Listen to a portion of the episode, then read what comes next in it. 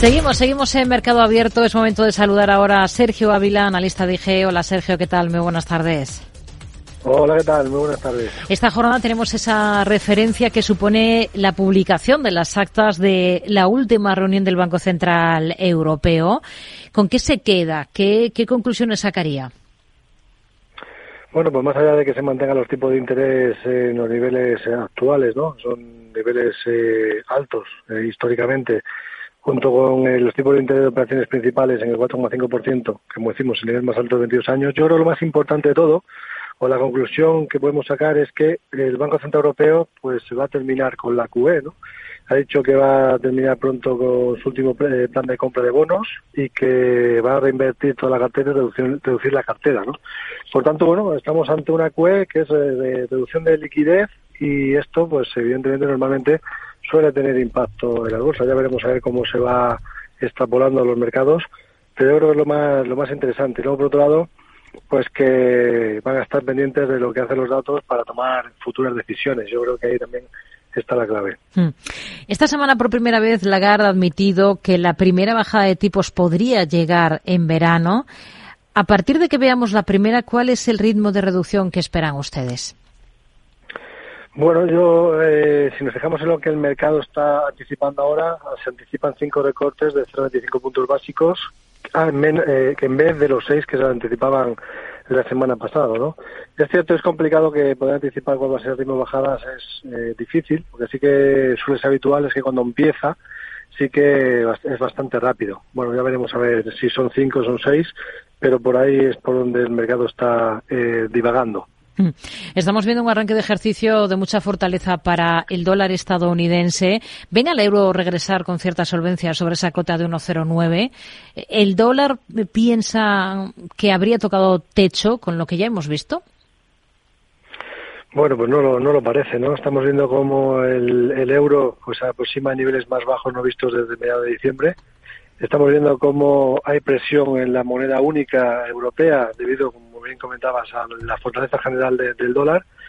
Eh, y lo que estamos viendo es que tiene un soporte en la zona de los 1.0845. De perderlo, es bastante probable que el euro se vaya a buscar los 1.0742 por lo tanto, me parece más probable que siga cayendo antes de que vuelva a esos 1,09. ¿no? Por tanto, yo creo que la presión bajista todavía puede continuar en las próximas sesiones en el, en el euro.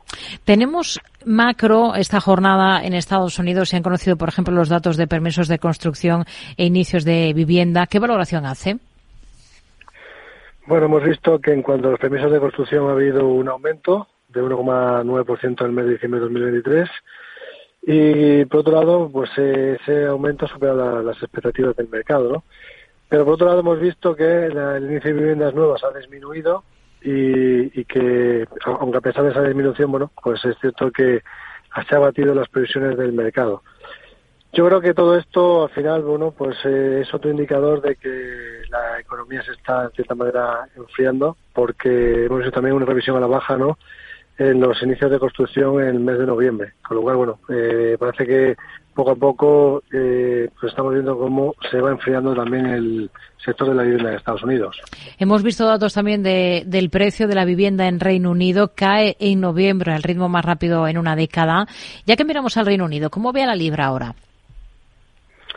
Bueno, para fijarnos en la libra y nos tenemos que fijar en la tasa de inflación del Reino Unido, que hemos visto cómo ha aumentado inesperadamente hasta el 4% en diciembre, ¿no? desde el 3,8% anterior, por encima de las previsiones que han del... perdón, eh, el dato anterior fue el 3,9 y las previsiones eran del 3,8.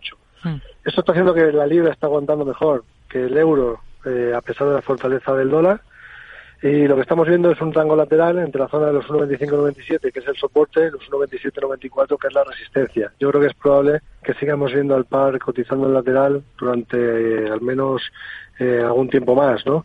El mercado laboral en Estados Unidos, eh, perdón, en el Reino Unido sigue aguantando bien también y esto hace que, que se vea menos penalizada la libra que el euro, a pesar de esa fortaleza del dólar, ¿no? Lo estamos viendo en estos momentos. Hmm. Petróleo. Hoy la Agencia Internacional de la Energía, la AIE, ha desmontado las previsiones sobre el crudo de la OPEP.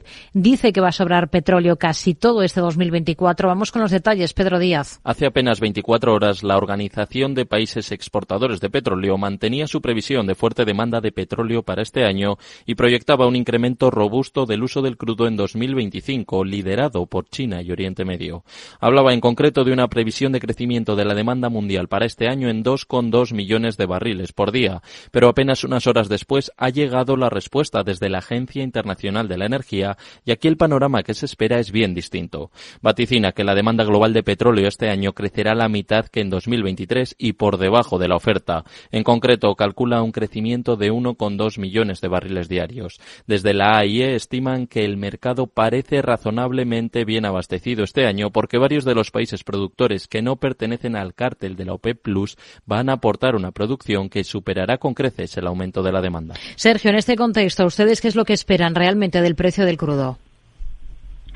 Bueno, estamos viendo que el precio del crudo se encuentra en una tendencia bajista, aunque sí que es cierto que en el corto plazo pues está formando una figura de triángulo ante, ante esas dudas, ¿no? De esa incertidumbre que, que se está generando. Por un lado la PED diciendo que va a haber mayor demanda y por otro lado, como bien comentáis, ¿no? la Agencia Internacional de Energía diciendo que no va a ser tanto y que, la oferta va, va, a superar la demanda. Entonces, eh, yo lo que me fijaría es en el caso del Bren, eh, en la zona de los 76,28 dólares por la parte inferior.